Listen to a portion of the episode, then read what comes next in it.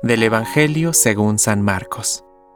Los escribas que habían venido de Jerusalén decían: Está poseído por Belzebú y expulsa a los demonios por el poder del príncipe de los demonios. Jesús los llamó y por medio de comparaciones les explicó cómo Satanás va a expulsar a Satanás.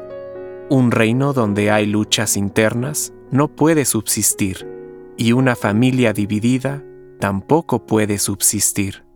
Por lo tanto, si Satanás se dividió levantándose contra sí mismo, ya no puede subsistir, sino que ha llegado a su fin.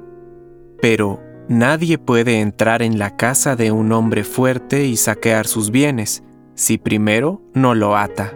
Solo así podrá saquear la casa. Les aseguro que todo será perdonado a los hombres, todos los pecados y cualquier blasfemia que profieran.